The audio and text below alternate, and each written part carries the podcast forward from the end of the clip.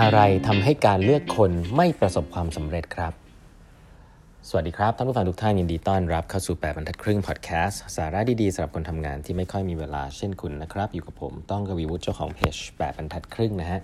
วันนี้เป็น EP ที่ 1387 แล้วนะครับ ที่เรามาพูดคุยกันนะครับ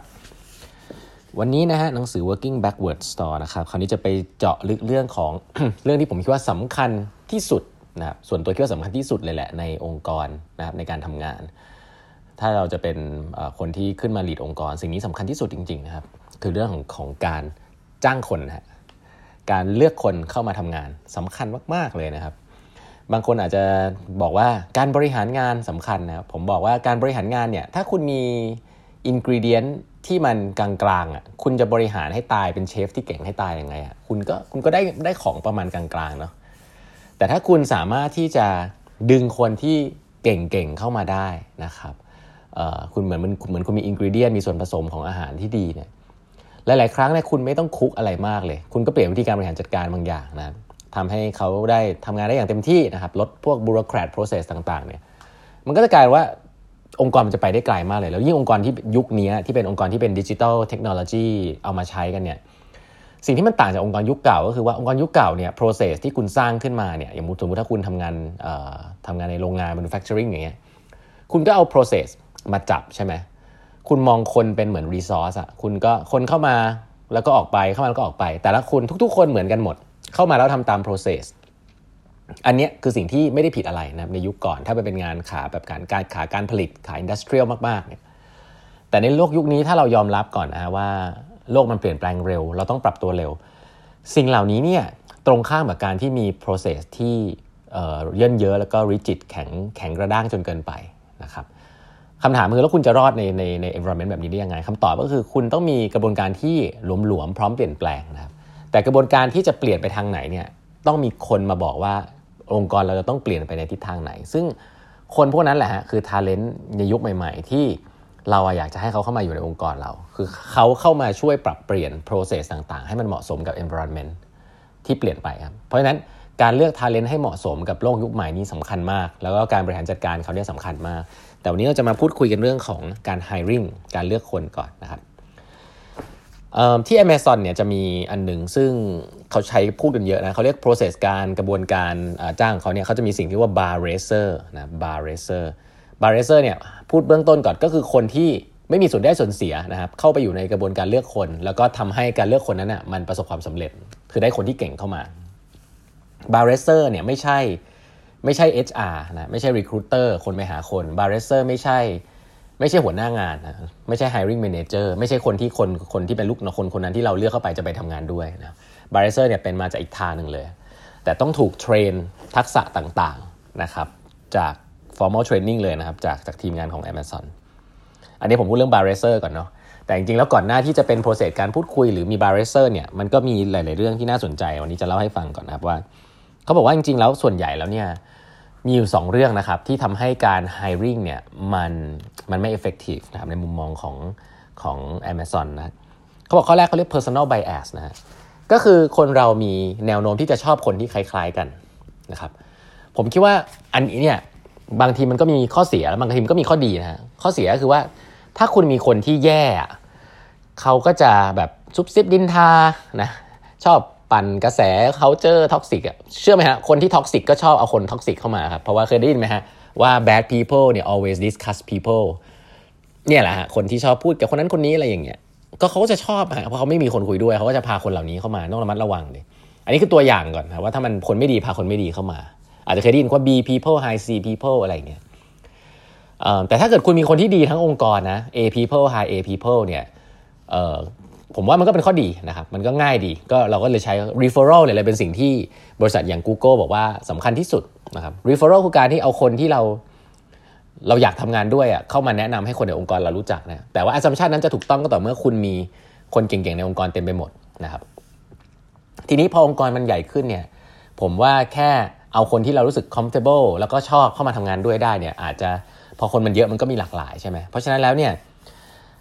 บางทีมันก็เป็นสิ่งเรียกว่า bias ได้นะครับก็คือเราพยายามจะเลือกคนที่เหมือนเหมือนกับเรานะครับซึ่งในเชิงการทำงานเราอาจจะรู้สึกว่าโอเคนะครับแต่ว่าพอเราพูดถึงทักษะ อันนี้ผมคิดว่าก็ก็แฟร์ที่จะพูดว่า ถ้าเราเอาแต่คนที่ทักษะคล้ายๆ เราเข้ามาหมดเนี่ยเราไม่เอาคนที่แตกต่างกับเราเข้ามาเลยเนี่ย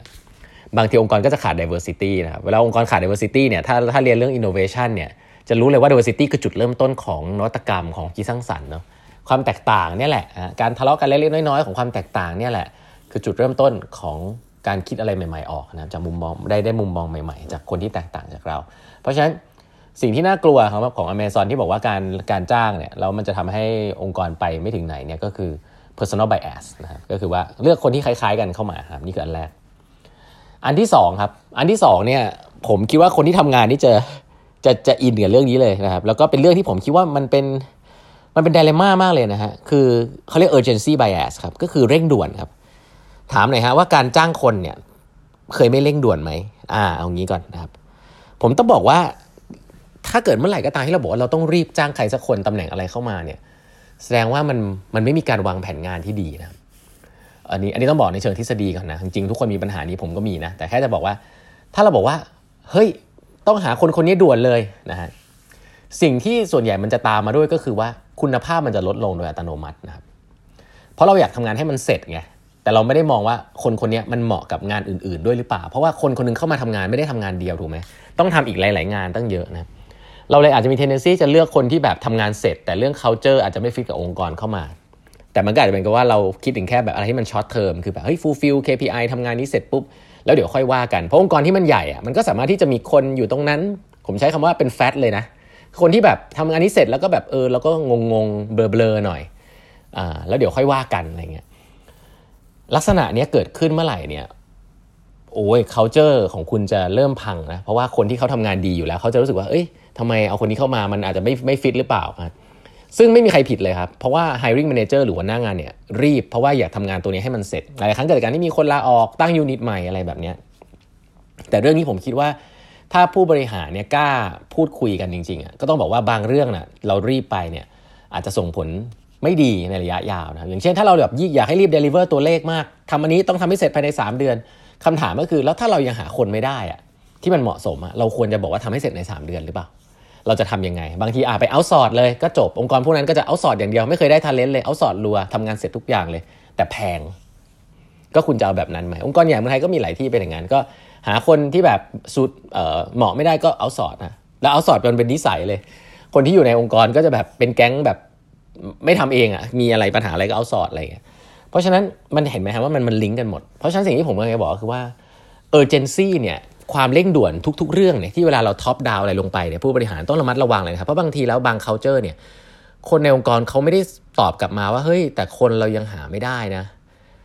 เออแล้วมันก็จะกายว่าเอ้ยงานมันเสร็จจริงอะแต่ว่าหลังบ้านมันรั่วมาก แล้วมันก็การเอาสอดอะไรเยอะแยะมันก็จะทำให้เกิดปัญหา เพราะฉะนั้นเรื่องพวกนี้ urgency bias เนี่ยเป็นสิ่งหนึ่งซึ่ง Amazon พูดถึงนะครับ แล้วพอพูดเนี่ยผมคิดว่าในฐานะที่ผมเป็นคนทำงานคนหนึ่งอะเรื่องนี้จริงเลยนะครับ จริงในฐานะที่ผมเคยเป็นลูกน้องอยู่ในทีมมาก่อน แล้วจริงในฐานะที่เป็นหัวหน้างานที่ต้องระมัดระวังเลย เพราะว่าความ urgency หลาย ๆ ครั้งมันก็เกิดจากที่เรากลัวหัวหน้าเราเองเราแบบเฮ้ยไม่ได้อะต้องทำเลยตอนนี้อะไรเงี้ยคือเราเราห่วงตัวเราเองอะมากกว่าห่วงทีมอะเราก็เลยแบบรีบจ้างใครก็ได้เข้ามาอะไรแบบเนี้ยซึ่งหลาย ๆ ครั้งผมพบว่าถ้าถ้าคุณมีทีมที่ดีคุณถามเขานะว่าเฮ้ยอันเนี้ยอยู่ทำงานเอ็กซ์ตร้าหน่อยได้ไหมพี่กำลังหาคนเข้ามาแต่ยังหาไม่ได้ หรือว่าจะให้พี่เอาใครก็เลย เอาใครก็เอาใครก็ได้เข้ามาเลย ถ้าคุณมีทีมที่ดีนะเขาจะตอบคุณว่าเดี๋ยวผมช่วยแฮนเดิลไปก่อนได้พี่พี่หาคนที่เหมาะสมเข้ามาดีกว่า เพราะว่าคนที่เขาทำงานเขาจะรู้ว่าถ้าเอาคนที่ไม่เหมาะเข้ามาเนี่ยมันทำลายเขาเจอแล้วเขาก็ไม่อยากมาทำงานนะครับเพราะฉะนั้นเรื่องนี้มีความสำคัญก็เลยอยากจะเปิดหัวไว้ก่อนว่า personal bias กับ urgency bias มีอยู่จริงนะที่จะทำให้การ hiring ของคุณเนี่ยมันอาจจะบิดเบี้ยวนะครับ Amazon ก็เลยบอกว่าต้องมีกระบวนการที่ค่อนข้างจะ solid นิดนึงนะครับในการที่เราจะ จ้างใครสักคนเข้ามา แล้วก็มีตัวที่เรียกว่า bar racer ซึ่งเดี๋ยวจะเล่าให้ฟังในครั้งต่อไปนะครับ วันนี้เวลาหมดแล้วนะฮะ ฝากกด subscribe แบบทัดครึ่ง podcast ด้วยนะครับ แล้วพบกันใหม่พรุ่งนี้นะฮะ สวัสดีครับ